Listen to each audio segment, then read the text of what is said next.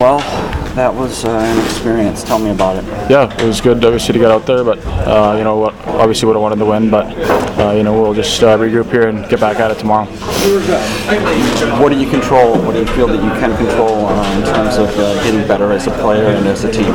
Yeah, I think for myself I can just control how hard I work, how hard I compete, and uh, you know being a good teammate and all that. And I think um, you know that kind of goes along with with the team as well. Just the harder we work, the you know the better we'll do. So I think it's just uh, about that.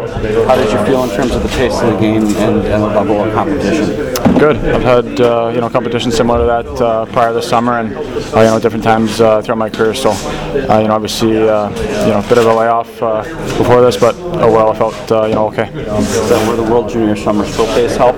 Yeah, for sure. I think that definitely gets you up to pace and all that. Um, definitely helps.